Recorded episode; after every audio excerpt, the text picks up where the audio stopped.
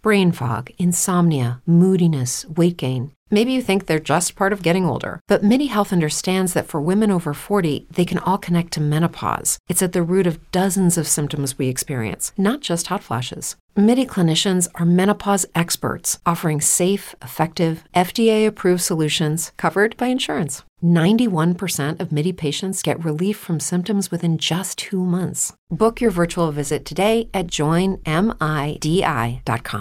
With Lucky Land slots, you can get lucky just about anywhere. Dearly beloved, we are gathered here today to. Has anyone seen the bride and groom? Sorry, sorry, we're here. We were getting lucky in the limo and we lost track of time. No, Lucky Land Casino, with cash prizes that add up quicker than a guest registry.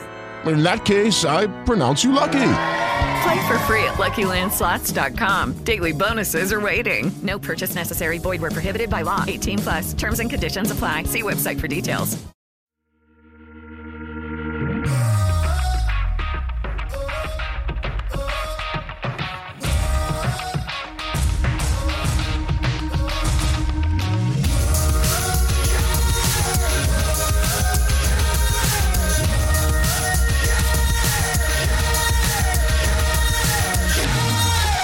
Hello and welcome to a football podcast with myself, Kristian Jack, and Steven Caldwell. Today we chat about Manchester City's domestic treble, Toronto FC at RSL, a new MLS goal leader, Bruce Arena's return to MLS, Bayern Munich lift another title, and a very special interview with Wayne Rooney. We just finished Toronto FC at RSL. Real Salt Lake winning the game 3 0. We'll get to that in a second. But first, how's everyone doing? Any plans for the long weekend? Good to see you, Shawnee. Any plans? No, no, it's going to be just uh, a quiet one at home. I, I need it. Stevie, any plans for the Nah, weekend? not so sure. Got I some might random days off here. hopefully a what nice, are those about? nice day tomorrow. Let's get that weather up There a you little go. bit, a bit of sun, and then maybe visit uh, my good friend Phil for a little bit of barbecue and a swim. Why not? We all know about Stevie's love for barbecues on this show. Often comes up regularly. I'll be keeping more than one eye, in fact, two eyes on the uh, Indy 500 qualifying Ooh. ahead of um, next week. Alonso in trouble, eh? Lots of trouble going on there. Big stories. Keep an eye on that uh, as well. Let's get into the games of the week. Let's start at Wembley as Manchester City tonked Watford by six goals to nil. Quick story here. My cousin, uh, by marriage, he married my cousin, a lifelong Watford fan, was delighted he was at the game. I messaged him last night. I said, uh, enjoy the game, just taking every minute. He goes, yeah, we haven't got much of a chance, but we're going to enjoy anyway. I said, I don't think you're going to get thrashed, mate. they got thrashed. Good prediction, mate. they got absolutely got thrashed, they? Oh. absolutely destroyed. Um, Six 0 ties the most uh, record for uh, the heaviest victory slash defeat, depending on which Yeah. side you want it, since 1903. Raheem Sterling tied uh, the first, first hat trick in a FA Cup final since Stan Mortensen in 1953. And Just in case Man City needed to break any more records, Yeah. uh, they have won the um, the unprecedented domestic treble in men's football in the UK. Remarkable in England. absolutely remarkable. Uh, something that we never thought would ever be done. Uh, Fergie was one of the the great Sir Alex Ferguson was one of the guys that said that it was it was pretty much impossible to win the domestic treble, and uh, Pep Guardiola's Manchester City have have done that achievement. They've, they've uh, had great success, and really it was expected, but I don't think anybody expected it in the manner of a 6 0 victory. I certainly didn't. I thought it would be tight and tense and, and tough. These guys expend incredible energy every single game, mentally and physically. Yeah. And so to go into uh, this week after the dramatic last Sunday and winning the title at Brighton after the shock of going a goal behind, and, uh, you know, I'm sure the party was very curbed, but there would have been some kind of party there. Zero hangover at all. Was there? The guys were ready. They were at it. Perfect tactics. They demolished Watford. they demolished them. Um, I thought, you know, watching it, the manner and the ease of which they went about it, really, we can't take for granted, even though it's so hard Yeah. at the time. When they're smacking these goals in and they're dominating a game of this magnitude, this just doesn't happen. Yeah. It doesn't happen at this level. And it's easy to make these long range judgments of how the game is now. And of course, Man City have thrashed Watford in many formats this season. And okay, it's, it's one versus eight in the Premier League and there's a dramatic difference. But I don't think that's the truth. I think the truth is that there's just a dramatic difference between the best team in England than there has been in many, many years than the best team in England. You could go on and say they're arguably the greatest team that we've Yeah. seen in English football.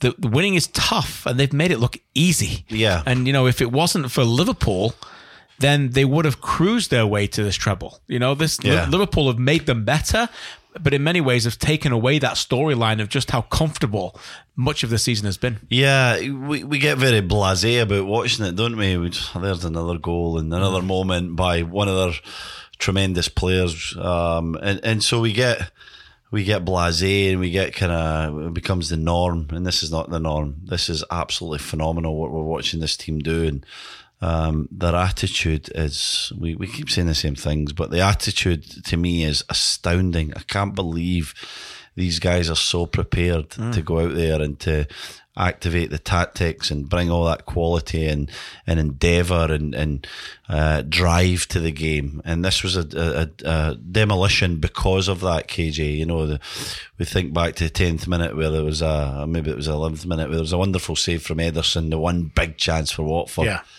A star performer, a guy who is is part of every single game. He's there, he's out, he makes a great save from Pereyra, and then after that, I, I always I, I want to talk about the first goal signed by uh, scored sorry by City's greatest ever signing, the greatest ever player, David and David Silva, in my opinion. He wins a header. He wins a header. He's five foot six or seven. He wins a header because his tenacity. It goes up in the air, and then Raheem Sterling, maybe the second smallest guy in the pitch, wins a header, and then David Silva Silva holds off the defender, wants it more than the defender, and puts it into the back of the net. And and a team so beautiful as Manchester City to score a goal like that that was somewhat scrappy and it was all about drive and determination and, and will to win was remarkable and it was it was a pleasure to watch. After that the power of De Bruyne the hat trick from Sterling the moments of genius for Bernardo Silva just a brilliant team Yeah, De Bruyne came on in the 55th minute and was many people's man of the match. That says about everything. He was dominant, dominant, and uh, obviously a man possessed at that time because he'd obviously not played enough football. You Yeah. can see he was like shooting out of a cannon, like like it was like wanted to contribute sort He of did. thing, yeah, he yeah. did. Yes, um, surprising a little bit from the start. Gabriel Jesus, Riyad Mahrez given starts. Jesus was magnificent, KJ. Yeah, selfless. energy, selfless. This guy's, you know, been not been the greatest score goal scoring form for the whole season. Always does the right thing. I'm sure Pep loves him. Every manager that works under him, uh, Tite was the same, wasn't he, with Brazil at the World Cup? Because he's selfless. He does the right thing every time, whether he's in goal scoring form or he's went in a massive drought. He does the right thing. I thought he was brilliant. That was a stroke of genius to play him. His energy was infectious. This was about high octane stuff, high pressure, just being too powerful for Watford. And so the selection of Jesus was really important. Yeah, really important. And um, finally, the uh, Raheem Sterling hat tricks got a start in the 38th minute when he Stole, stole a a goal from Shocking. Jesus. Shocking. Some people were putting images on Twitter, live coverage of Raheem Sterling committing a robbery, which was a little bit like the ball was. Yeah. Um, I was going to say three quarters of the ball was over the line, but I think that's being generous to Sterling. It was way. It was probably like I don't know, maybe nine tenths. You used to get some stick for this back in the day, You did. stealing somebody's goal Babby like liners, that. I used to call them. Remember that? Yeah, Yeah. it was. Um, I, I'm going to try and stick up for him, but I, I Oh, just think he was certainly was onside, so he, could, you know, he was he was um, he could touch it, he could put it into the back of the net because Yeah. he's behind the ball. Yeah. and he, why take the chance? You don't know where a defender is, just blast it into the net, but. I don't know. I'm maybe being a bit nice to him there, haven't I? That was shocking. Bit Poor shocking. Jesus. Jesus, to be fair, part of scoring a goal, and you can talk about this more than me, is that the um, the camaraderie and the celebration from your teammates. And despite Sterling scoring the goal, Jesus got all the love. Yeah. because he put it in, and they most of his teammates all ran to him. to him, so he celebrated as if he'd scored the goal. You know, I don't know if you've ever done that. Have you ever celebrated as if you scored the goal, but it's not yours? Uh, no, never. You did score a goal that was supposed to be an own goal. yeah. it was given to you. Yes. Is that true? the goal at uh, St James's. Yeah. You So scored an own I, goal. I, I scored the goal in a, a Tyne-Wear derby for Newcastle playing for Sunderland. Yeah. And uh, I was challenged. Yeah, Shola Ameobi put the header into the bottom corner. It came off my head. And I've just immediately went, oh, you know what? I'm in big trouble here. I'm going to get some stick for this.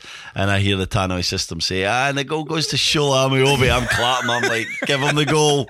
Give Shola the goal. And it never got corrected, but it was certainly my goal. I know Amazing. in a Tyne-Wear derby. oh. I'd have got lynched. You were de- you were definitely happy for Shola committing robbery on that one, no doubt. Uh, so Manchester City, congratulations to them. They will go down as the history makers as winning the treble. Although before we get to TFC and the women's match, uh, we have to mention their Twitter account. And I want to try and pull it up quickly because they called them themselves We Are the Formidables, F O U R, and took credit for a Community Shield win, along with a Carabao Cup winner, Premier League champion, and FA Cup winners. And as you said, better than anybody, why would you bother doing that? Exactly. You've won the treble. What are you trying to be clever for and make it formidables? Lack you know? of class, wasn't it? Ah, come community on. Shield. Come on. No, this is this is just ridiculous. This celebrating the Community Shield Yeah. started by Jose Mourinho, I think it has to be Counting said. trophies. And Everybody's- Zlatan. Yeah, Zlatan. Yeah. Everyone's counting this Community Shield win. Back in the day, it was a friendly. It still is Still a is. glorified friendly. Yeah. So you can't count that. They, they missed out on the. The, the, the four trophy, the, the quadruple that That's they were right. going for, and I don't know if it was a play on that, but just keep quiet. You're the, the treble winners, domestic treble winners, great achievement.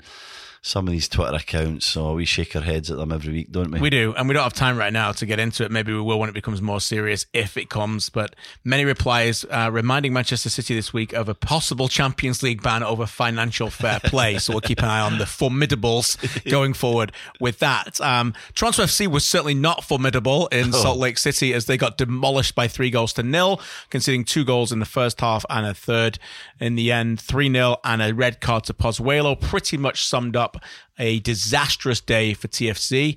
And unfortunately, based on the way they've been playing lately, a far too predictable day.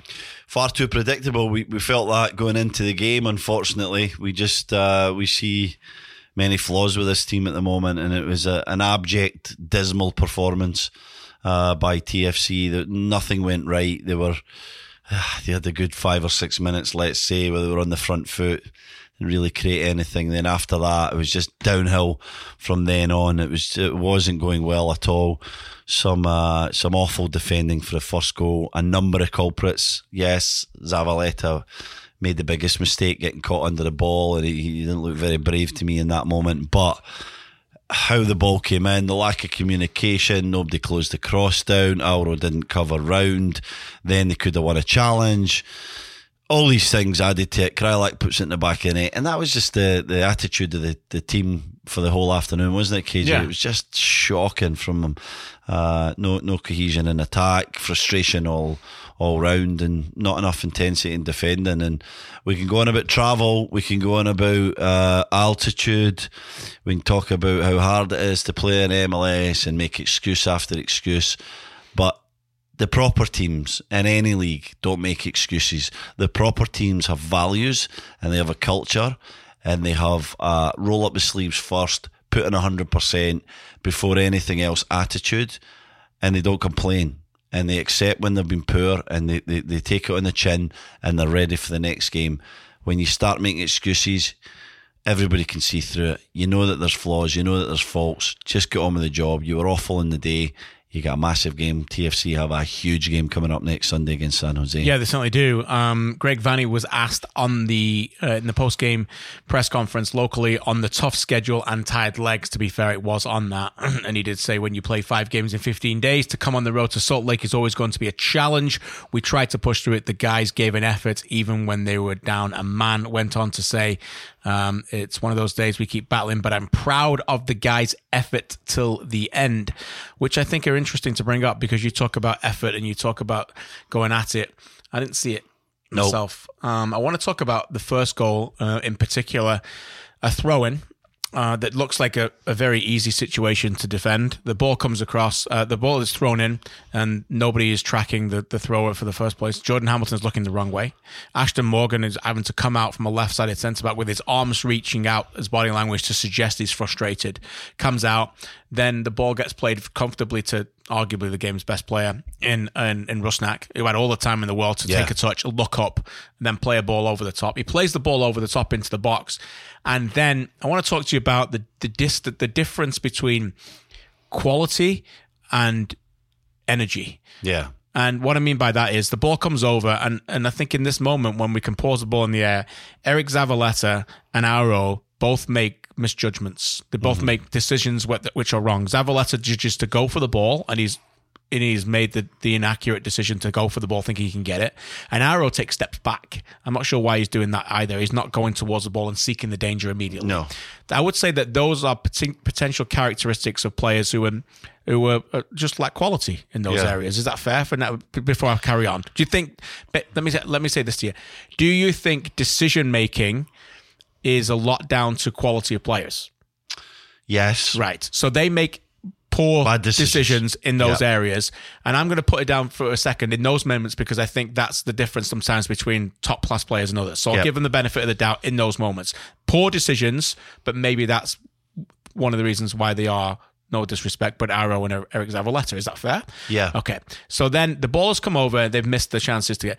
Then they are now sandwiching Kreilach, who has a time to take a touch on, On the his chest, chest, yeah. take a touch in the penalty box on his chest, allow the ball to come down, and really go significantly unchallenged and fire the ball into the net. Goalkeeper had no problem. No, Yeah. no, no issue with Westberg. No. So my point being now is the moment that ball touches his chest, now we're talking about a different kind of skill set. Now we're talking about desire and ability to stop anything that comes in in those moments. And at that moment, neither of them two had enough of it there to show Yeah. me that they are protecting that goal no matter what in that moment. Yeah. Is that fair?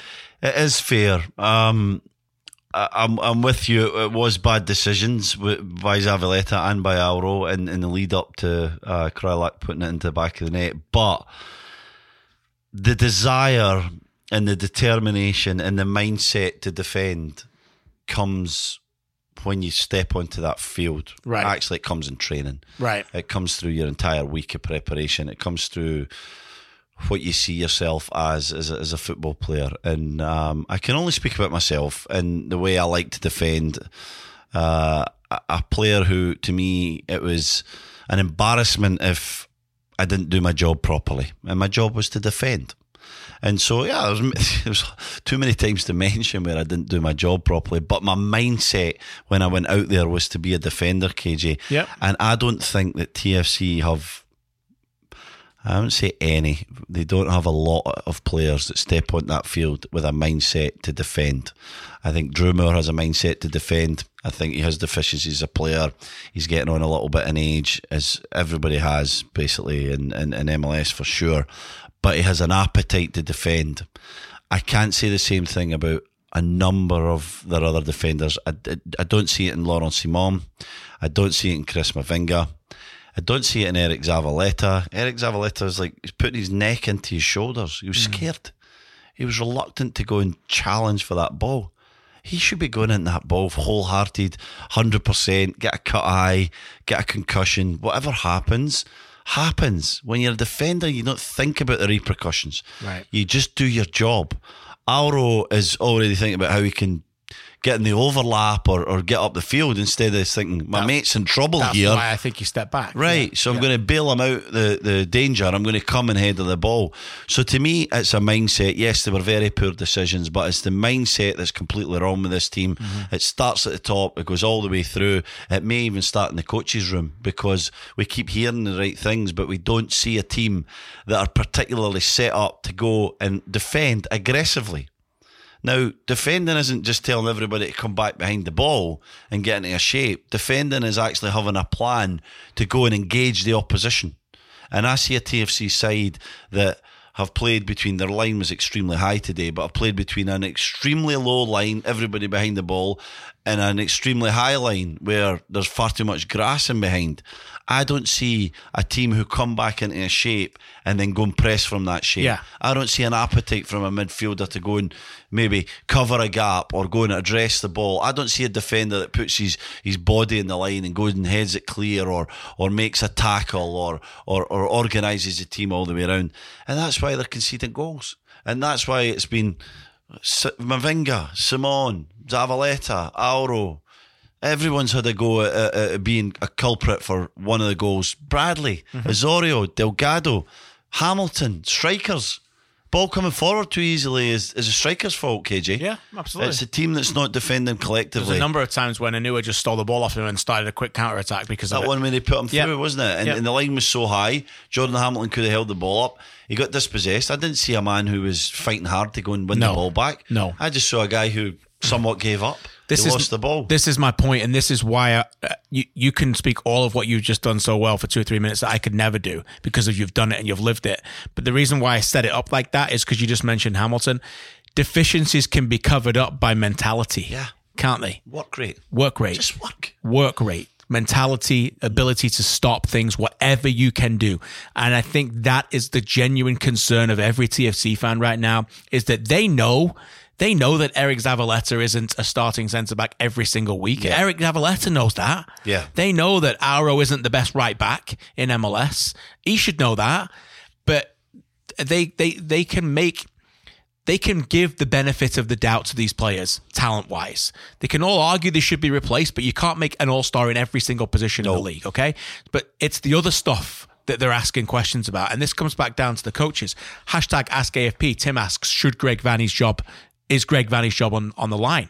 And these questions, whether we can answer them right now or not, hmm. are starting to be asked Yeah. by fans. Yeah. And if fans are asking that, other people are going to be asking it. Yeah. Because this is the issue is when you think about our players playing for coaches, those are the things you look at. Those are eight points from the last nine games. Last season, they couldn't wait to finish 2018. Can't wait for 2018 to be. There's been a wrong mentality in this group. We need to get rid of the bad apples. We need to move forward for 2019. They come out the gates, win three games in a row 2019, albeit against some abject teams. And then they've gone on a run now where they've got eight points from nine games. They've conceded twice in eight of the 12 games already. 20 last year out of 34. So it's a similar average, mm-hmm. a little bit more this year Yeah. concerning. You're not going to do anything in this league concerning two goals, conceding two goals every week. Yeah. And that is this. The, this is the issue. It's not just a. It's not just a personnel issue. It's not just oh well, they haven't got good defenders. Even if you don't think you've got the right defenders and you go with a three today and you play Ashton Morgan a three, which you're not in an ideal situation going to do. Yeah. When are they going to just say we're going to go out there and we're not going to defend? We're not going to give up to anything today. That performance on Wednesday by DC mm-hmm. was slated by some people in the Toronto media this week. Slated by them. People went out of their way to have a go at them. How dare you play an MLS game like that? Yeah. I, when was the last time you saw TFC do that? Yeah. If TFC had played like that today in RSL, that's the kind of game you want to see from Toronto FC. Yeah. Things are not going right well well right now. We've got guys up front who are missing chances for fun, can't score. Our best players on the bench who's not been fit. Let's go out there and make sure that they get we give them nothing. When was the last time we saw that? We don't see it because they they can't do it. They can't do it. They can talk about it and and and and I think they tried it in Atlanta, for example, to be hard to beat, much like a DC, and they're nowhere near good enough to even do that because the the, the whole tactics around that team is is the whole mentality. It's not even tactics. It's actually mentality. It's Right. a group mindset. Is is not about stopping goals going into the back of your net, and that's a big problem. And that, to me, if I was a head coach at TFC, I'd be really concerned about that because either I'm not putting them out there with the right mindset, or they're not listening to me. Exactly. So it's a big worry. Yeah. It's a big worry if you're Greg Vanney because even if and Greg Vanney was a defender, so I'm sure he's not um, going away for any kind of defending mindset. He's never been a defensive coach, but he is a defender. He knows what it takes to defend in MLS. We're not seeing a team who are prepared to go and put their bodies on the line, to go and work for each other, to, to defend as a collective unit, to deny space in between the lines, to come narrow at the right times, to go and address people, double up on quality wide players within MLS. We're seeing a bunch of individuals that are thinking about when this play breaks down with the opposition, how am I going to get to the other side and how am I going to then try and be creative? And then on top of that, in fairness, we're seeing no creativity. Mm. So I don't get it because to me, this is a team through the lack of recruitment and, and the, the troubles that they had in the window that should just be saying, okay, bunker down till early mid July when the window reopens. Maybe we can get a player or two then. We're going to have to get a player or two then. We're going to be difficult to beat. We're going to play a certain style. It might not be that attractive, but it will be a way of picking up points, picking up wins, keeping us in the hunt, keeping us relevant, keeping the confidence Yes. up, not allowing the fan base to get on our backs and any negativity. Guys like us talking about it in our podcast just look like a tough team. You can never criticise a tough team. You can say, yeah, they don't have ability, they don't have this, don't have that. Hmm. You can't criticise them because you see the effort. I'm not seeing the effort to defend, and that is a massive concern. And that's the reason why we bring it up. And Greg Vanney's comments again, uh, that's what makes it perplexing. Yeah. when he's praising the effort after a game like that, you, you know, you start to wonder what the, what the reason is behind that. Finally, before we get to Canada, Mexico from BMO with the women's game, the mentality needs to be discussed again once more. We've talked a lot about the lack of balance here in the formation. That's not a show for today. The mentality is Alejandro Pozuelo gets sent off. Yeah. And he gets sent off because he's frustrated. Yeah. He said after the game, he admitted that it was a red card. He went around and apologized for everybody, but he was a frustrated man the other night. Yeah. And I know the TFC had 35 shots and they didn't score, but he wasn't frustrated because they had 35 shots, didn't score. He was frustrated because he didn't have enough good players Yeah. around him. Yeah. That's why he's frustrated. He's walking off and he's disappointed with the lack of quality around Yeah. him and the lack of endeavor to play at the level. Good players, top players want to play with top players. Of course. And right now he's not playing with enough of them. He's not, and, he, and it's building or was building, wasn't it? And it ca- came to the fro, uh, to the fore. Sorry, when um he, he did that second yellow card, you saw it coming. You've been seeing it for weeks and weeks, and it's because he's not allowed to play the game that he's best served to, to do. You know, the game that we saw against New York City, his debut, and the, the early games this season where he's in really dangerous areas and he's getting the ball. He doesn't trust his teammates already. So he's having to come deeper Yeah. and go into areas to try and get the ball and he's playing passes and people are not in the same uh, wavelength and, and mindset. And so he's becoming more and more frustrated because of that. He understands that it's going to be a, a, a toil. He's probably a little bit tired because he'll be he'll be shocked with the, the difficulties of MLS, the travel, the heat, the different things that are coming into it, altitude. Um, and he he lashed out and he deserved to go. And it was two stupid bookings. And he got booked in a game. He allowed his emotions to boil over in a game that was away from TFC within 30 minutes. And there's a huge game coming up next Sunday. Huge, huge game for his football club, for his head coach who brought him there, his general manager, a whole organisation who are relying on him for really the only creativity in the team. And now he's going to miss that, KJ, because he's petulance. Yeah, no doubt. And boy, oh boy, things go well. If you lose at home to San Jose, you think losing away for Salt Lake. Boy, oh boy, be careful Yeah. there. Before we get to Shawnee in the headlines, uh, Canada said goodbye to uh, locals by beating Mexico 3 0 as they leave for Europe and the Women's World Cup in France that gets going on 7th of June on TSN. Canada won 3 0. Christine Sinclair got another goal, just three away now Yeah. from the record. And in the end, a convincing win uh, and a good win with a lot of morale. Yeah, a lot of morale, a lot of good stuff out there. They were playing a, a Mexico team that didn't really have anything going forward, did they? So I think they knew they could. A lot be, of young players. They didn't make the World Cup. So. They've, they've got a bright future. Uh, Mexican soccer's really on the up. Women's soccer, it's, it's been fabulous to watch how uh, the nation's got behind that in terms of attendances and, and the qualities coming. There'll be one to watch in the future, but at the moment they're still learning. They had nothing going forward. I think that gave Canada confidence to really go in the front foot, create some pressure. Uh, I thought Janine Beckie was outstanding in the first half, especially we were watching that first half pr- pretty closely. She was terrific. She was everywhere. She played off the left in a, a, a front three with, with Prince and Sinclair. Very exciting. She had the license to come inside. Um, I think she could be one of the stars of the World Cup for the national team. And Sinclair got her goal. She she Yeah. does what she does best, doesn't she? Yeah. She Important, I think. Yeah, she she sort of she's. She reminds me that she's, she's a female Alan Shearer for me. You know, she Yeah, she doesn't need to be have such an impact in the game. She's just got such a mindset. She'll wait on her opportunity. KJ. She knows she's she's a calm finisher. She'll she'll find the back of the net when the chance comes. She puts it away. She gets one step closer. Um, it was a, a good afternoon for the national team. I think they've had uh, a, a good recent few games. There's there's tougher tests to come. There's many things to like. Buchanan wasn't there. She was with our squad. Who congratulations to them won the, the women's champions Yeah, league. Lyon won four one over Barcelona in the uh, final. them. And yeah, yeah. So that was that was nice to see. She was away there. This is one of the stars. She'll be coming back.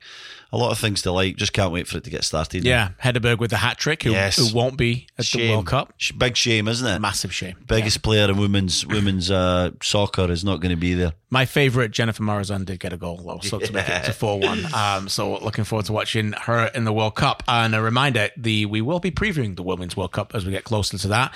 And Canada's um, campaign gets going on Montpellier on 10th of June. I think three o'clock Eastern, 12 o'clock Pacific. And of course, they'll go on later to play New Zealand and finish off against the Netherlands, all in Group E.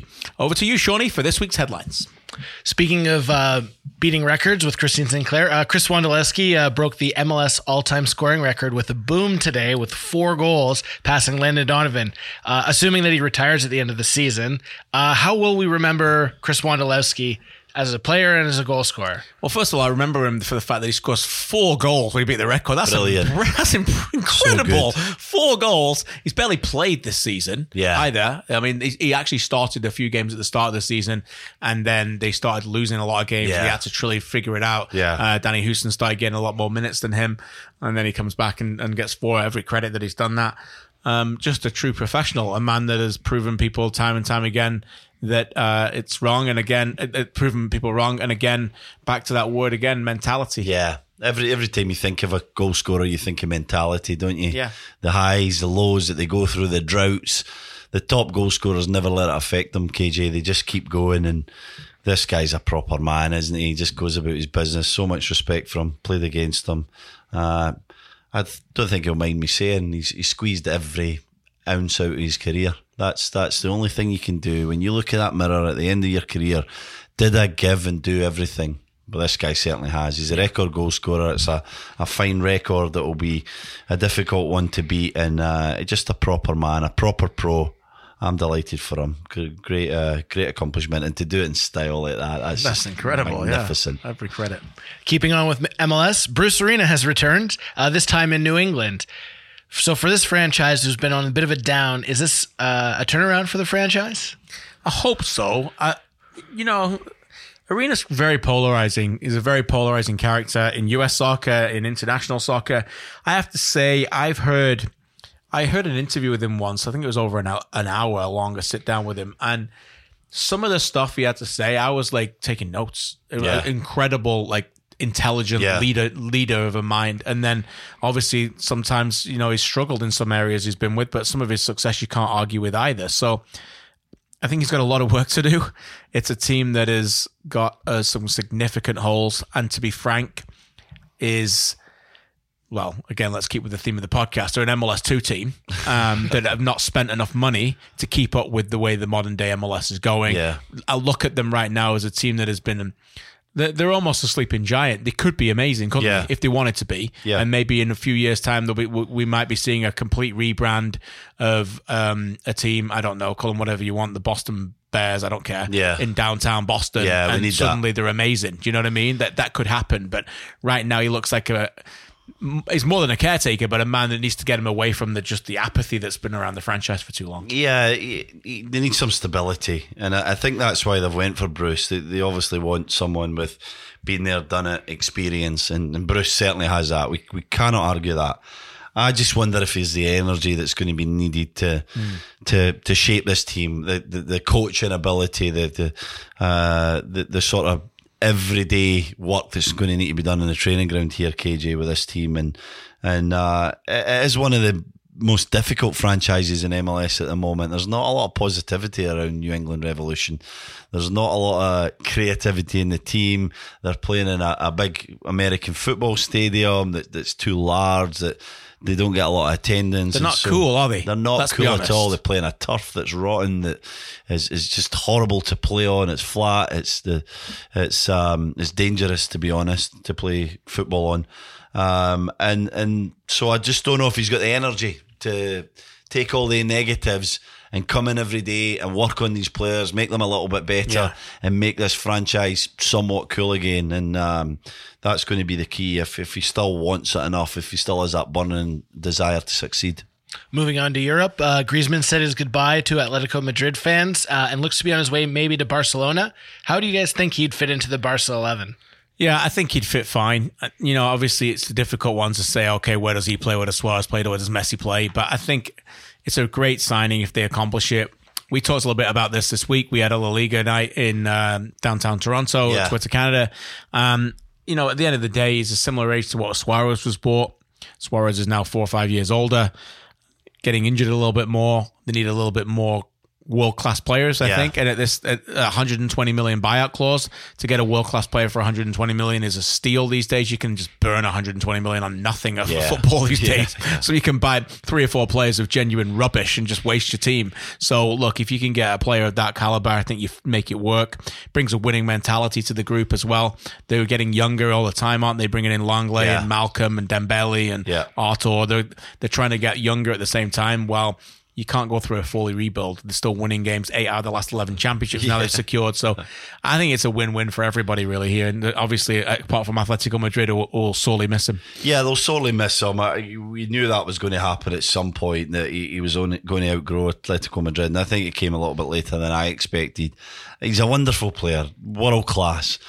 I just not certain where he fits in this team. I think they need pace, KJ. And, hmm. you know, I'm not suggesting he's a slouch by any stretch of the imagination, but he, he's not the quickest. He doesn't bring that raw pace that I think this team needs. You look at it, and, and, and Messi's Messi. He's incredible, but Suarez is getting on a little bit. Coutinho has not worked. Rakitic. Busquets, Vidal, they're, they're I'm getting a little bit one paced. And Yeah. Belly plays sometimes, but he doesn't have the consistency. And so I just don't know where he fits. Not sure where Dembele runs to when he runs. Yeah. Anyway, Just open the gates and yeah, run out. Yeah, marches, Yeah. marches to the beat of his own drum on and off the does. field. Yeah, does. So yeah, that's that's my only concern here. Where does he fit? I think it was a, a signing that they had to make. You know, I, I if I'm any big team in Europe, I'm paying 120 million because even if it doesn't work, you're selling him in a year or two, and you're you're making money on Yeah. that probably. 'cause Yeah. he's, he's an incredible football player. Although you make a great point, sorry to interrupt, that sometimes when transfers don't go great, that can often be the profile is that you just force him in. Yeah, that's what. Well, they're going to do that, and he's Yeah. going to play. Yeah, oh, for sure. Yeah, and so if he doesn't gel with Messi, and there's there's real concerns. People, not a lot of people gel with Messi. No. Uh, he is the star, Mm-hmm. and so when you come in uh, as a superstar, you have to learn very quickly that you know wherever you did it. are in the rankings, you're below Messi. Yeah. and Suarez did it. And Suarez, to be fair, stretches defenders. He runs beyond. Griezmann often Such a loves smart to come. player, isn't he? Yeah. Griezmann loves to come into Yeah. an area where Messi likes Clog to go. his space up, yeah. doesn't he? Messi's what have so that. you want he? people that stretch that space to create it for Messi. That's right. And I don't think Griezmann will do that. He can play off a side and he can he can be very effective and he's brilliant defensively, but then. In a team that isn't quite as set up as Atletico Madrid to go and break really quickly Right. as a unit, I just worry that, that he, he, might become somewhat average. Yeah. And, and I don't want to see that because he is a world class player. I want to see a guy that, that, that goes somewhere where he can really utilise all his strengths. And I don't think Barcelona is the best fit in European football for him. Uh, Bayern Munich were crowned champions of Germany uh, today, with both Ribery and Robben scoring in their final matches for the club. Thoughts on Munich's championship season? A massive missed opportunity by the rest of Germany. Yeah. what do They'll you regret reckon? it, won't they? like a team in transition with a lot of problems won the Bundesliga. Yeah. Like what a chance Dortmund had. What a chance. Yeah. You know what I mean? They just gave up so many silly goals near the end of the season, bad goalkeeping, you, ma- you name it. yeah. Um, you know, nobody, well, nobody, as they, Bayern Munich sure did, but many people thought that this was the year they weren't going to win it. You know, what were they, fifth around Christmas? Yeah. Just stormed to the title in the end and they kicked up another gear. But I just think that that is, um, a, this is a team that's going to be better next year. So look out, right? Yeah. Uh, I, I'm, I'm with you, KJ. It's just the chance was there to Yeah. compete with them this year. But I think staying the theme of this this podcast is it's, it's a show about mentality, isn't it? About winners. Mm-hmm. Well, we're talking about winners a lot this year. It's the end of the season. yes, so and about strength of character and finding a way and, and, and finding a formula uh, at the right time. And the right time of seasons between February and, and mid May, end of May. And these guys have done it, haven't they? They've been exceptional since the winter break. They've they've found answers. Some of the young guys have stepped up. Gnabry's been sensational. Very good, yeah. He's been really good. There's been a number of them. Some of the older guys have been great. I think Süle can be a, a top centre half for them at Mm-hmm. the back as well. And in fairness to, to Kovac, he's he's a classy character, isn't he? He took a lot of stick. He's kept quiet. He's did his job. He's never complained about having to fit Muller in and, and, and still having the presence of Ribery and Robben and everyone around. Hummels, Boateng could go on and on. He's just kept quiet. He's went about his business. He's found a way to get it done at the end of the year, and I think it's a, a tremendous achievement by him actually to win this title. And I also think that it shows you the the the the, the true winning mentality of the players that have achieved it. And congrats to Alphonso Davies. Yeah, gets- brilliant. Who gets to win? He got to lift the shield as well. And finally, on that enormous shield that they win, which is a fantastic trophy. Um, anyone who hasn't seen the James Rodriguez photograph, you were going to say you that. knew it, didn't you? It's not having this. James Rodriguez, who, if you've forgotten, and we'd give you every right to forget, has been part of Bayern Munich's championship campaign this season. Took a photograph in in, in the nude, I think, uh, with uh, you know what being covered up by this enormous shield, and uh, he's got all these muscles. He looks fantastic. To be fair to him, but. I was just like, you, you know, you, you've barely played the last few months, mate. a know. word on these two guys, Ribery and Yes. Robben. Sensational, eh? Incredible, Like, yeah. just unbelievable what they've brought to that football club and, and the real connection that they've made. You know, a, a Dutchman and a Frenchman Mm. playing with a German club. Normally, the, the real stars of Bayern Munich are Germans, Yeah. Aren't they? And these two guys have been embraced and brought in. They've delivered. They've been fantastic players to the to the world game, but certainly to Bayern Munich as a football club. The dream signings. They're the signings you dream of when you make a signing like that of a player in the 20s and you just hope, I just hope Yeah. you stay with me and play at the highest level forever. And that's what they did. Yeah. Forever- wherever they go now, they'll never be like the same No. again. They've peaked and that's the dream. That's the dream of every big club is to buy a player like that who can be forever be known as your Yeah. player and play at the highest level. Earlier this week, it was announced that Allegri is not coming back to Juventus next season. Uh, who do you think steps into the job? And at this point, do you think I could coach Juventus to a Scudetto? Yes. yes, you could. Uh, Stevie, you agree with that? yes, I do. Yeah. Yeah. Um, who do you think steps into the job? Hmm. What do you reckon? It's a tough one, isn't it? Yeah. I Uh, can think of a great got- candidate. You I, got one? I got one. okay. Uh, Maurizio Sarri. Oh, interesting. Yeah. Yeah. What do you think about that? You think he might take it? If he's offered the Juve job, 100%. Yeah. 100%. He has to go back? Yeah. Don't you think? Yeah, I think he would probably be I think keen he's on had it. enough. Yeah. He's had enough. He wants to go back and smoke some cigarettes instead of the pitch. you know, like he Yeah. have a chance to mold the team a little bit Uh-huh. into his reign. Yeah. Like move away from the. Let's be honest, Hazard's leaving. The Yeah. project's getting harder. Yeah, yeah. You know, he's had enough. Ban, transfer ban. Yeah, you know. I mean, Juve comes calling. He wins the Europa League, he finishes fourth in the Champions Yeah. League, and he just says thanks, Thanks, bye. yeah. Ah, yeah. Saves his reputation and goes back to the biggest club and, and one of the biggest in Europe, biggest in Italian let's be honest, he's not that far away from getting sacked because everybody at Chelsea's like one minute from being sacked anyway. so, uh, so yeah, I like that one. Sarri, there you go. Uh, last week, Canada's under 17 secured their spot in the under 17 World Cup. Uh, how big are these moments for the national team program? Enormous. We were following it, weren't we? The penalty went in. It was great. Uh, what, I don't know what show we were doing. We've done that many this week, but we, we were doing a show when it was happening at the same time. saw I it, think. yeah. we saw it when it went in, and um, Yeah. this is brilliant. Absolutely brilliant. This is important. Uh, for the national team program, we've had a lot of success at the women's. We're getting semi-finals in the, in the youth level this year already, and the men have already said, you know, that we need to keep doing this. It's not just about the men's national team Yeah. at the very top. The pathway forward is important in the development in the in this game, and uh, we just watched it and we were thrilled for the young lads. Yeah, thrilled for them. I, I know a few of the young lads, the, the TFC group. There's there's some exciting players within that that uh, group of lads, and well done to them. It was uh, a big achievement that to to to win that big game. Much like they're they're a bigger team, the A team, the, the men's national team is going to have to do the Gold Cup in the summer. You're going to have to win a big match. They did it in penalty kicks, Costa Rica. Uh, lost quite heavy at the US, the semis, but this is about building. This is about being at big moments, qualifying for the, the World Cup that's going to come up in Brazil and, and being prepared and learning from that, taking that experience on in your careers and credit to these guys. I'm, I'm excited for them and I hope they can go to the World Cup and, and do the country proud. Yeah, congrats, boys. Keep it going. All right, keeping with the theme of talking about winners on the show and mentality. Um, earlier this week, we chatted with Wayne Rooney. Well, I did for TSN, and we're lucky now to get the full interview for you folks. So take a listen, and we'll be back soon. Hello, it is Ryan, and I was on a flight the other day playing one of my favorite social spin slot games on chumbacasino.com. I looked over the person sitting next to me, and you know what they were doing? They were also playing Chumba Casino. Coincidence? I think not. Everybody's loving having fun with it. Chumba Casino is home to hundreds of casino style games that you can play for free anytime, anywhere, even at 30,000 feet. So sign up now at chumbacasino.com to claim your free welcome bonus. That's chumbacasino.com and live the Chumba life. No purchase necessary. VGW Group. Void were prohibited by law. See terms and conditions. 18 plus. With the Lucky Land slots, you can get lucky just about anywhere. This is your captain speaking. Uh, we've got clear runway and the weather's fine, but we're just going to circle up here a while and uh, get lucky. No, no, nothing like that. It's just these cash prizes add up quick. So I suggest you sit back, keep your tray table upright, and start getting lucky. Play for free at LuckyLandSlots.com. Are you feeling lucky? No purchase necessary. Void where prohibited by law. 18 plus terms and conditions apply. See website for details. It is Ryan here, and I have a question for you. What do you do when you win? Like, are you a fist pumper?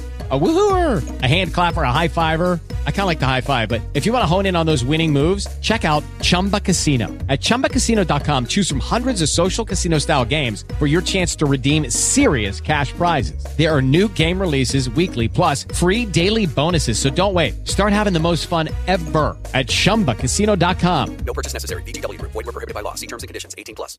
All right, Wayne, I want to talk to you today a lot about greatness. Do you consider yourself a great player? What do you think when people like myself or other players call you great? Um, no, I think great players, barring I think Messi and Ronaldo, um, they become great when you finish playing. I think um, a lot of the players in the past, um, they finish playing and then people truly realise um, how good they was or how great they was. And I think Messi and Ronaldo are probably the only two you can say are, great and are world class um, while they're still playing. So, um, and on myself, people have opinions, good, bad. Um, so it's um, I take whatever people think. It's great if people think you've done you've done great and um, you've had a good career. So I appreciate I appreciate that um, when people say that. But I, I really just look for the for the next game. Really look back and think um, what I've achieved in, in the game, or um, I, I tend to look forward and, and think what's still left to achieve. But when you do finish, you will obviously be known as the greatest goal scorer in Manchester United history, the greatest goal scorer in England uh, history in the national team as well. What does that mean to you that you've got both of those accolades surpassing the great Sir Bobby Charlton? Yeah, of course, it's something which I'm extre- extremely proud about, and to become the, the record goal scorer for both Manchester United and England is um, something which I never really dreamed about, never thought about. And I play football for the love of the game. I love playing. I love watching it. Um, so to have these records and breaks, Bobby's um, records, which stood for so long, means a lot. And I think um, like I'm, I'm not crazy. I know there's better goal scorers um, out there that has been better goal scorers than than what I am. I've had time on my hands, and um, again, I don't play just to score goals. I like to be involved in the game and, and play the game, and I live um, to play football. And these, you know, records come with it, which is is great.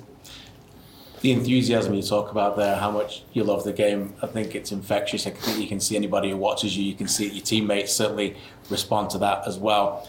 Can you explain to me what that feeling is like when you score a goal? Is it still the same now as it was when you were a little boy in the streets of Liverpool?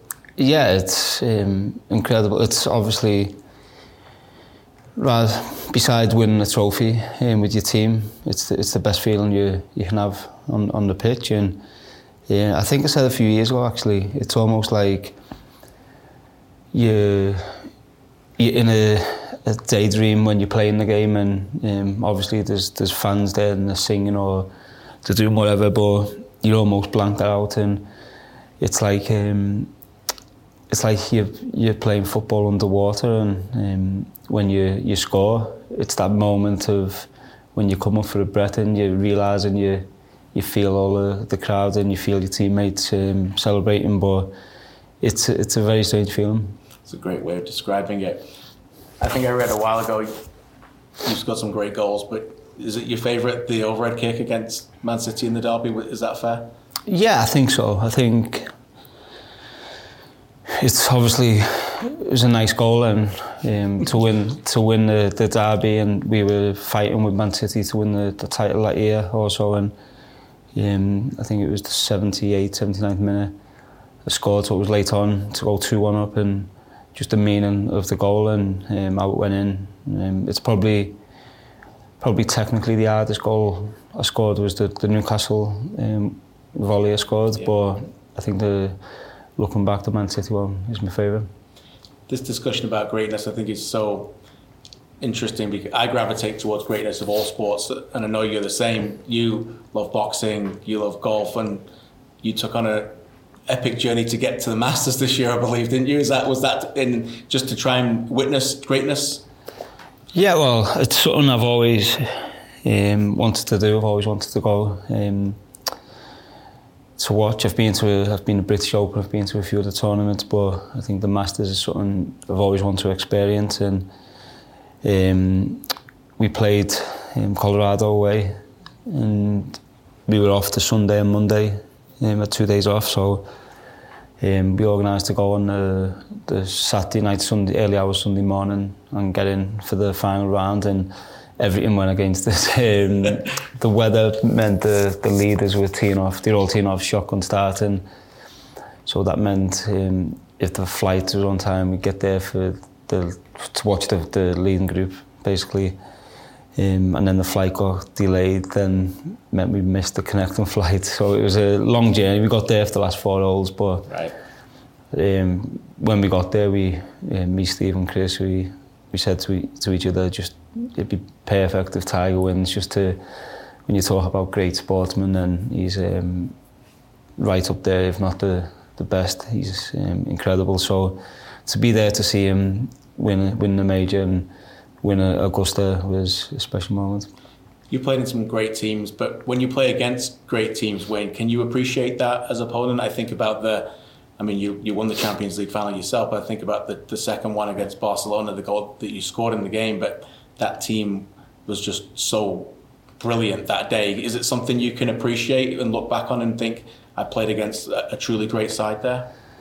Yeah, I remember we lost two finals to, to Barcelona And I remember sitting down just thinking, any other team I think in Europe at that time, um, we would have, we would have beat. Um, it was just coming up against that team and I think possibly um, the best team in the history of the sport and um, it was just a shame that we ended up playing them twice in the final but no of course you can appreciate um, I think that's the the one team where I remember sat at home actually watching Barcelona play um, in a Champions League game and um, my wife was in the kitchen um, and I was sat in like, just off the kitchen watching it and I stood up clapping and she was looking at me like, what are you doing?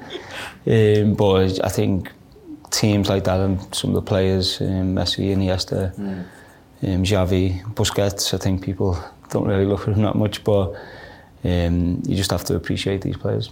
And it's been a great week for English club football. Obviously, with the, the four teams getting to the final and some of the miraculous style. I'm sure you you were watching. What were you thinking when you were watching what was happening last week?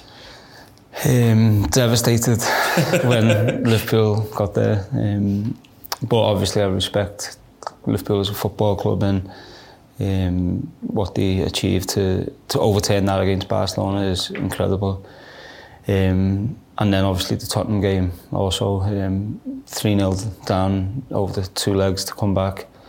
Um, was was brilliant for them and hopefully they can put on a good performance in the final and um, and then obviously Chelsea Arsenal Europa League it's um, it's great for English football to have the four teams in the in the two major finals is um, it's great and I think you can just start to feel, I think we went through a phase from 2005 to maybe 2011 where English teams were getting to Champions League finals regular and um, it dried, dried off a little bit but I think you can just start to feel that coming back and um, I think that's with a lot of help of some of the managers who've come into the Premier League, Guardiola, your Klopps, um, Pochettino, who've been fantastic for the league and um, they're, they're getting back up there so hopefully that'll continue. Is it something that you were torn with on Sunday? Obviously, Man City and Liverpool going for the Premier League title. Is that as a as a Man United and Evertonian was that difficult to watch a little bit with those teams going for? I went on. I went on. No, I do. Obviously, I wanted City to win. Um, I think being growing up in Liverpool, being an Everton fan, playing for Everton, then playing for Manchester United. Um, Liverpool is the one team I don't want to win anything. so, um, but yeah, I think it's hard watching Man City and Liverpool all season, challenging for the Premier League, and um, I think what they've both done this year has been fantastic. And um, but as a, a you know ex Manchester United player, to watch them two challenging is is, is difficult. And um, you know, hopefully, I think with Manchester United, it'll take a little bit of time, um, but they need to make the right decisions on the players who come in and maybe tweaking um, a few things behind the scenes, which um, will help them get back. Talking about greatness, what's the greatest thing for you about living in the United States? Um, I think people ask me that and what's the differences. I think the big difference for me is the food. It's so different. Um, um, but it's again, I, think at home, I, I live my life where I take the kids to school, um, go to training, pick them up, and, and then go home and, and be a dad with my children. So, um, and that's the same here. So, um, you almost get into a routine where it doesn't matter if you're in England or over in the States, it's um, the same routine and obviously we don't have all the family around us, um, which we have back home, so that's a bit different. Um, but other than that, um, no, I think my kids have settled really well and they're enjoying school and so we're happy. You mentioned the food. Is that the greatest thing you miss from back home, food? Um, probably, uh, I think the small things which um, I've had few, we've had a few things sent over. Right. Um, some of the crisp and, and chocolate, which, We've got some uh, crisps for you here, which is so different. We've got some yeah, we've had some of that Some over. yeah. Um, Yeah, there yeah, but no, I think just in general the food is so different. Um, Right. It seems a bit fresher in England, so.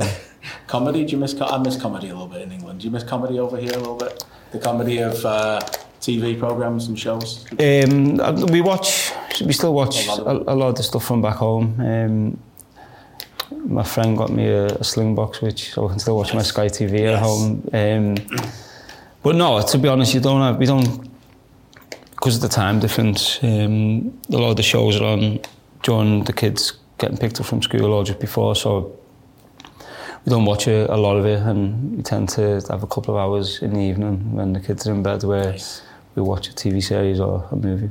Last thing for you, and thanks so much for your time. The greatest thing you're looking forward to post playing career for Wayne Rooney. What is it that you're looking forward to the most?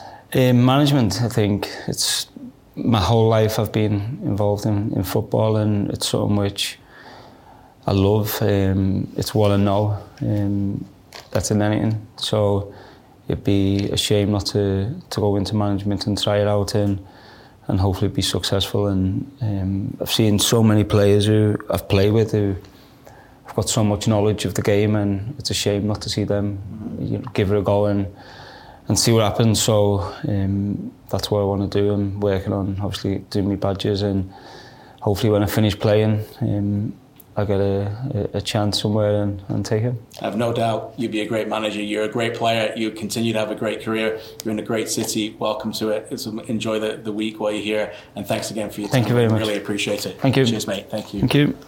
With the Lucky Land slots, you can get lucky just about anywhere. This is your captain speaking. Uh, we've got clear runway and the weather's fine, but we're just going to circle up here a while and uh, get lucky. No, no, nothing like that. It's just these cash prizes add up quick. So I suggest you sit back, keep your tray table upright, and start getting lucky. Play for free at LuckyLandSlots.com. Are you feeling lucky? No purchase necessary. Void where prohibited by law. 18 plus terms and conditions apply. See website for details.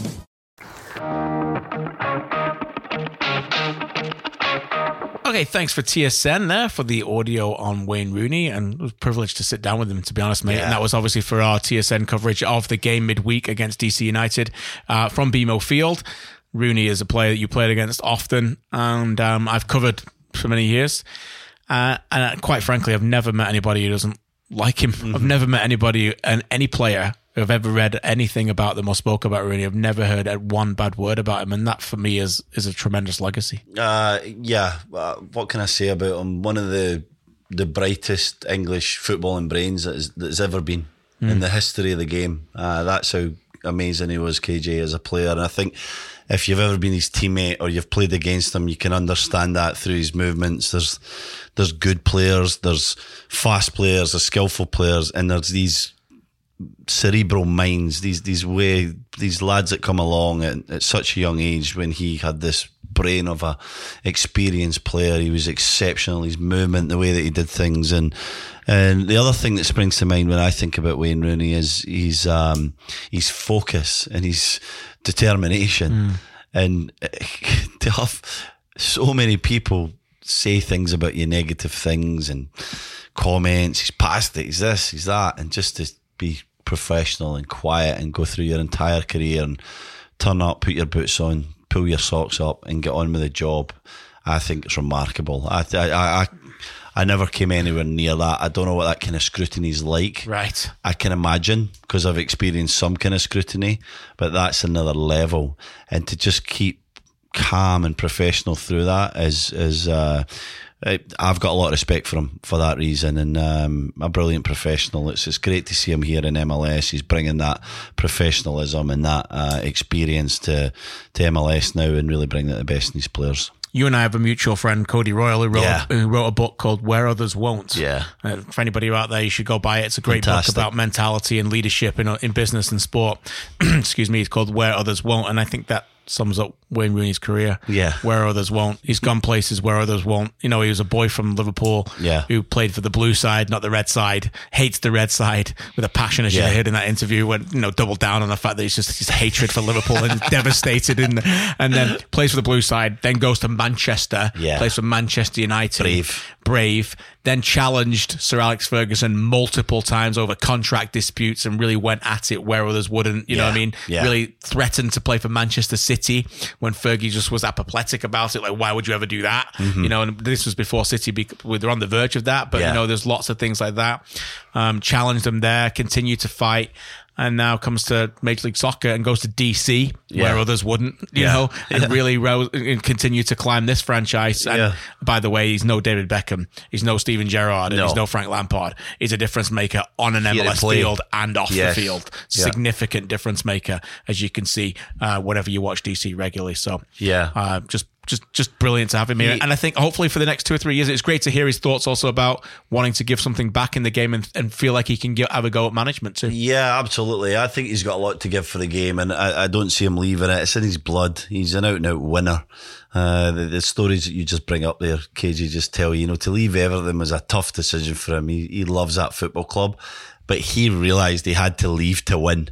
And so he went to a difficult place for him to go in Manchester United, but he knew that was a perfect scenario. Um, I was at St James's when I was a young lad. I was in the, the first team squad. Maybe I was about 1920 at the time, and uh, the the youth team came back, the under 19s. Peter Beardsley was the coach, and I saw uh, Peter at the side of the pitch, and I said, "Oh, how'd you get on?" He said, "Oh, we were at Everton and uh, we lost two 0 He said, "This 14 year old scored a brace," and I said, "No, this was U19." I said, Yeah. 14." I, st- I actually thought he was lying. I, I didn't believe him because I just could never imagine a 14 year old playing in an under 19 game. The difference in physicality, the quickness of the game, the, the brain speed that was needed was just too big a step for me. His name was Wayne Rooney. Right. So he was playing with the youth team at, uh, yeah, the U19s at 14. He was playing with the first team at 16. He's just ahead of his time and a brilliant football brain. Great stuff. You may have remembered on a past show we talked about um, the card collection that we Yes. I went to the card collection show and I said I would bring in a, a pack of 1994 World Cup cards and open them on the day and then go through them. Sealed This right here. So uh, before, as I open the pack, maybe you can tell us a 1994 World Cup memory while I open them. Go ahead. Well, What do you I was kind of young. What I do remember about '94 World Cup was trying to stay up and watch the games Yeah. in Scotland. Oh, yeah. that was a hard thing for me. I fell and asleep during the semi-final. I remember Brazil, Horrible. Sweden. Sweden. Yeah, Romario. Romario. 1-0. He woke me up. Horrible game though, wasn't Terrible it? game. Boring. Thanks. I remember. You give me a reason to fall asleep now. I would it was a late one, mate. Well, KJ, I'd always wake up, and it was back in the days where the TV ended. You know, Yeah. you get that. It would just be like that silly That's scream. right, yeah, And yeah. I'd wake up nearly every night, and Right. you know that that scream would be on there, and it'd be beeping away, and. My parents, God love them, they would let me watch every single Couldn't game. rewind it back and find out what happened. No, Could you not no, check your no, phone? All right, here we go. We got an op- we got an open now. We just opened up, Upper Deck um, Football Calcio World Cup USA 94 cards. Ooh. And the first card is Paul Gascoigne. Paul Gascoigne. Look at What a this. card that it's a special silver Hot Shots England Paul Gascoigne. Um, but it didn't make the 1994 World Cup, so that's a fail right away. That's not good. Why we got him in here? And we've got the next one is Norway, Jan Åge Fjørtoft. Oh, what a player. What a player! And Swindon, if I remember correctly, played a little bit there. have you seen he? him these days? He does reporting on the pitch. Yeah, incredible. well, actually. Yeah, it says on the back of the card, an exciting young forward Fjordhoff has developed into one of Norway's best finishers using a combination of strength and speed. Age 27. There you go. So a good got- striker, wasn't he? Yeah, he was a good striker. We got him as well. Let's see who else we've got. We've got Ireland's Denis Irwin. Denis Irwin, what a fullback. What a fullback he had for Manchester United. They had yeah. a great World Cup, didn't they? He did. He did have a great World Cup. So that was we got him. We've got Italy's Giuseppe Signori, Oh. left foot striker. Obviously, Penalty kick, What two, a ya- two steps. Remember, a couple of Oh, yeah. steps and whip it in the corner. Using lightning pace and an ability to score from almost any angle, Giuseppe Signori has become Italy's number one goal scorer. He steals in from the left wing unnoticed before firing home with his power packed size five boots. Size five. That's a tiny It's a tiny foot. 40 goals in three seasons in the world's best league, it says. Wow. World's best league Yeah, was back then. Indeed. passed. There you go. Who else have we got here? We've got uh, a Russian player I've never heard of actually, Dmitry Radchenko. Nope, can't remember him. Sorry. Uh, we've got um, Alberto Garcia Aspe, Mexico. Remember, remember him? him, I remember Garcia Aspe actually. I remember him I as well. like so- I remember that Russian. Yeah, you remember him? Who else we got here? Yeah. All right, we got Paolo Maldini. Oh, he was a bit of a player, wasn't he? Best, one of the best defenders ever. It calls him the world's best left back. Maldini displays a maturity beyond his years and likes to attack at every opportunity. Obviously, would go all the way to the final. So that's the pack we've opened Class. there. We'll do it again. We got to do this again. I got some. Yeah, more. this is good. Eh? This is good. We'll do them again. We'll open some more there. So hopefully They're you nice enjoyed. cards. They are nice cards. So hopefully you enjoyed the uh, trip down memory lane. And surely for being the great producer that you are, I know you're a Spurs fan. There you go, mate. you can have Paul Oh, yeah, Gascoigne, despite it being World Cup '94. I just can't look at that because it reminds me of us not being there. I'll put that in the corner of my uh, Gazza go. poster in my spare room. There you Oh, go, I mate. There you go. Paul Gascoigne prize for you. Over to you finally for hashtag Ask AFP. Uh, keeping with a little bit of uh, retro and story time, uh, Chris asks uh, for Caldwell Corner. A lot of people are really enjoying your story time. So, wondering uh, if you could talk about Wigan versus Manchester City. Helps him get to sleep.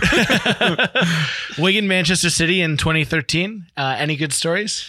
Uh, so I, I was in New York for that game. Yeah. Uh, my brother was obviously involved for Wigan, and I'd spent the season, the season before or two seasons before, I can't remember. But I'd been at Wigan recently, and I knew the majority of players that were playing in that game. So I was in New York. Because you were um, in, in MLS by then. Yes, well, I was just coming to MLS. Yes. So I'd finished my season at Birmingham. I think I was to be in Toronto on the, the Tuesday, maybe after this final on the Saturday. And I was in New York and I was having a couple of beers and wind down, as you know, I'm sometimes entitled to do. You're not having a barbecue? So I was in New York, Shawnee, and I got up really early because I really wanted to watch a game. I was hungover. Some would say I was probably a little drunk, and it wasn't that easy to find a bar to watch a game. So I, you know, I, I wanted to go to. A, didn't want to watch it in a little small telly in some corner. I wanted to go to a sports bar and watch a game, and I found this fantastic sports bar. I go in there. I have no real, you know, ambitions or, or no real thoughts that anything's going to happen. I think I just need to be there and watch. Hope my brother gets on. He was substitute for 20 Uh-huh. minutes. And I sit there, KJ, Bloody Mary, because I can't get a beer down me because I'm still so hungover. Breakfast But- of Champions. Yes. And I watched it unfold and it was amazing. It was one of the best. I was on my own the entire time. I think the guys came along a bit later, but they were in their scratchers for, for most of the game. Right. And I watched it and I celebrated. And by the time the game finished, I was a little bit tipsy again, to say the least. And I, the guys called me for the bus. Ben Watson's a very good friend of mine. I was close to Ben. I still am. I don't see him as much, unfortunately. But Ben and I were very close when we were teammates. And I'll never forget them phoning me for the bus. Amazing. Ben is a brilliant character for anybody that, that knows. him. wonderful player as well. West Brom, Forest, Wigan, Palace, uh, great midfielder. Ben scored the winning goal, and Ben was sitting there with the FA Cup on the bus. Just with the biggest smile on his face, but he has this calm demeanour. He's just like, it's the FA Cup, Steve. I'll never forget it. He's got the accent. It's the FA Cup on FaceTime. Amazing. Such a great day for a football club. That was a great day. I was I, I remember this was one of the games, and you know me, I, I watch a lot of games on delay without knowing. Yeah. People think I'm mad for now in 2019, but I was able, I'm still able to do it sometimes. And I like it because then rarely do you remember that you actually watched it later, you know? Yeah. So for me, I didn't watch the game live for some reason. I think it was the next day and, I, and I didn't know. That was unbelievable. Didn't know. And that's what made it even better because it's the kind of game that if you watch after and you know, Yeah. there's no drama in it. Yeah. Headed goal 90th Yeah. minute, you know, headed goal 90th minute winner, but I didn't know. And it was amazing because I remember thinking, well, I I remember calling out Mancini for being a fraud anyway. I thought he was anybody could have basically, he basically almost screwed Man City over. Yeah. Um, and, but yeah, I was so happy Wigan won that day. Good for them. Uh, Nathan asks, is it more likely that Wolves finish higher or lower in the table next season? Oh, a bit of uh, higher lower, Bruce Forsyth. Great question. You know the uh, card game, higher Yeah. or lower? Higher than a five. Higher than a five. Yeah. I'm gonna go. Uh, okay, we've got Wolves on the board. Higher or lower? I'm gonna go with lower. Lower. Yeah, lower than seventh next season. What does that mean? That Eight- means eighth or oh, right, ninth, okay. tenth. Yeah, okay. Yeah. So Uh, I think that the continuity shown by them this season is almost impossible to repeat Yeah. because they've hardly had any injuries. Fifty. that start? they never had a player injured for more than a week. Week. of the season. That Yeah. is incredible. Yeah. Um, 15 um, games in a row where they pick the same team, like Yeah. over the stretch. Not 15 games in a row, but 15 unchanged Yeah. teams out of Yeah. 30 out of 37, uh, which is incredible as well. They have now. Uh, this is quite relative question, Nathan. Following Caldwell Corner because they're now starting the Europa League. They're in the Europa League because Man City won the FA Cup and they start in July. Yeah. and that we know that can have an impact as Be well. tough. So all of that, I mean, I think they're going to get better. They're going to sign a few more players, but that nucleus of player, they really only had 14 or 15 players that Yeah. they could really rely on, and one of them was Adama Traore. So I mean, that's, that's a problem. they need to sell him quickly. uh, so that's why uh, I will go with with. Uh, I still think it could be a good season, but Yeah. ninth, tenth, eleventh, something like that. Yeah, I, I, you make some great points there, KJ. I wouldn't disagree with any of them. I, I was so impressed with them last week at Anfield. I watched them live for the first course, time. yeah.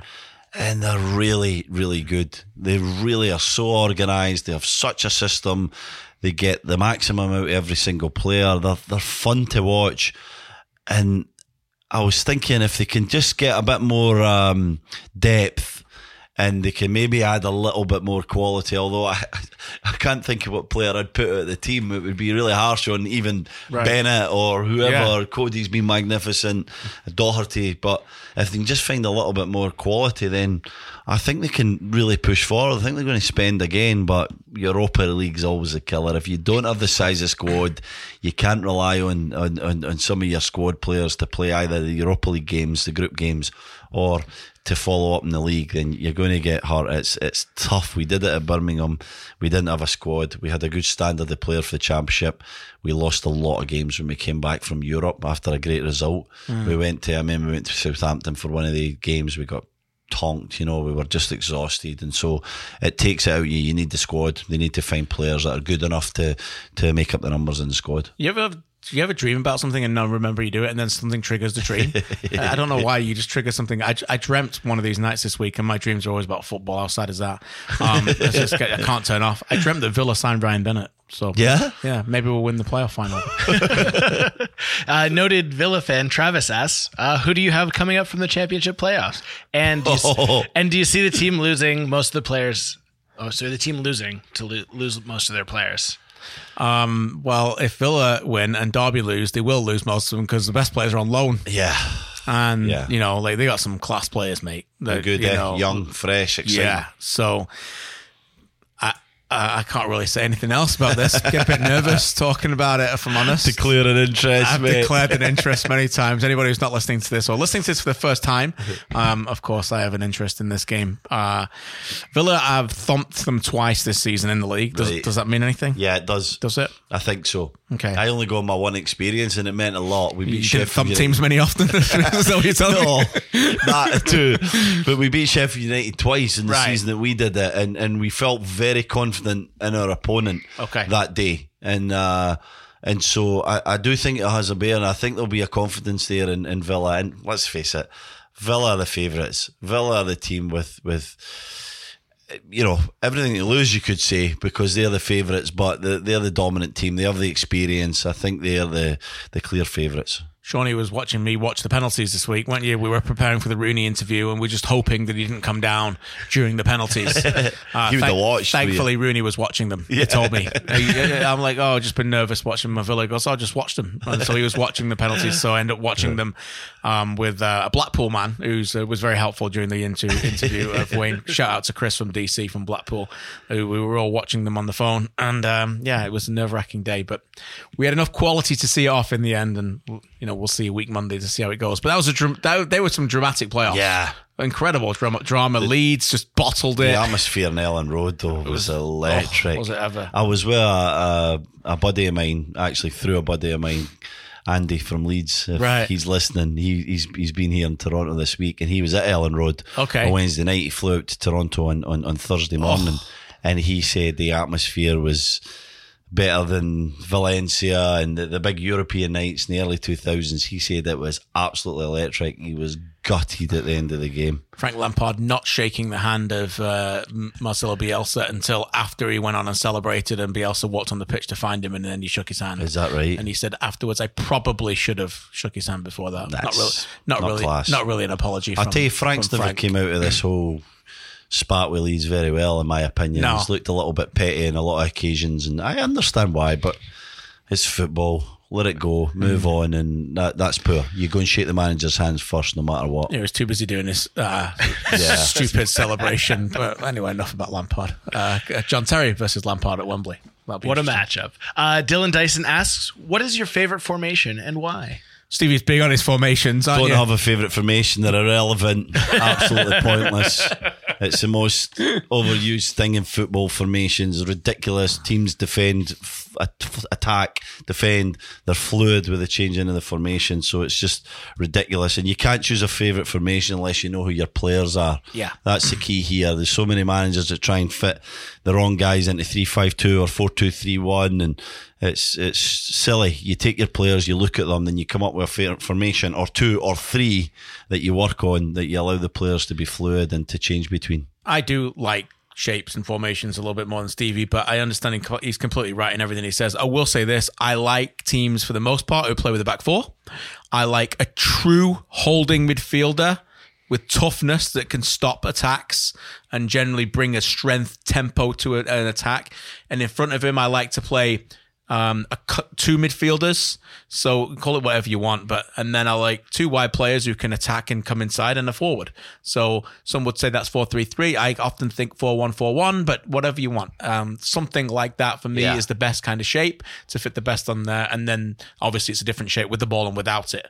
But I'm talking about that true defensive midfielder that can dictate the play with and without the ball. Fair enough, Stevie. Uh, two center backs or three center backs? Did you care if you were lined up in a three or a two? Um, I preferred the two, Sean. I think that it was a bit more normal to me being in the two, but I played in some brilliant threes as well. And I think it depends, you know. I mean, there's different ways of playing a three as well. There's that sort of middle guy who, back in my day especially, not so much now, he was a bit of a sweeper, so he had to be a bit smarter, know when to give depth, when he can cover over. Cody, Connor Cody, for example, did that really well at Anfield the number of times. He covered the more aggressive Bennett and Boly, so that was one way. And then if you had a, if you had a kind of ability to step forward, then playing in the left or right, I often played in the left at times uh, because I was quite comfortable on my left hand side. I could step forward into play and, and play some passes, but two is better. Two is better. Two is a a, a more fluid formation. The, the the recent success of Chelsea's meant that the threes came back into the the kind of um, the the popular sort of formation. But I, I think that four at the back's the way to go. Great. Uh, Simon asks, uh, what in your opinion needs to be done to improve coach education in Canada? It's a loaded question. Uh, what needs to be done to improve coach education? Well, we need better coaches to educate the coaches first and foremost. We don't have enough quality coaches here in Canada, and we need not just good coaches, but good good coach educators. That's a key thing, Sean. You know, I was lucky enough to go through my UEFA licenses at the Scottish FA, and we have some of the best we're renowned for being one of the best uh, coaching licenses in the world. Jose Mourinho, Andre Villas-Boas, all the magnificent Scottish coaches came through it. Uh, Sir Alex Ferguson, Alex Smith, Gordon Strachan, Tommy Burns. I could go on and on. Everybody. And so what we have is brilliant teachers. And so they tell you what it actually takes and what it means to coach in different ways and different forms. And so we, we need people like that in Canada. I know Jason's doing some great work, Jason DeVos, and trying to improve it and try to improve, improve the courses and improve the diploma. But at the end of the day, we need more facilitators and we need more, more facilities and more areas where these coaches can learn. And then we need clubs, whether it be grassroots or professional clubs, to encourage these coaches to develop their coaching, to get their provincial Bs, their national Bs, their As, and move up the coaching ladder. Because the only way you can learn is actually being out there in the grass and stepping up with your education to get better and better. Good stuff. And that concludes our show today. As usual, please continue to rate and review. Our iTunes review of the week this week comes from Oath. He says, Love the insight into Toronto FC and even all world football incredible podcast. Thanks so much for the words. Kind Thank words, you. Owen. That's very kind of you. And uh, one last shout out to Danny Boffin, who didn't get talked about earlier when I pulled out my cards, a hardworking Belgian midfielder. So thanks to Danny Boffin. Danny Boffin. Can't remember him, it has to be said. Google Danny Boffin. Hopefully he's listening to the show. That's it for this week. We'll be back next week. Thanks to Dylan, Sean, Clay, and the listeners. Cheers. We'll see you soon.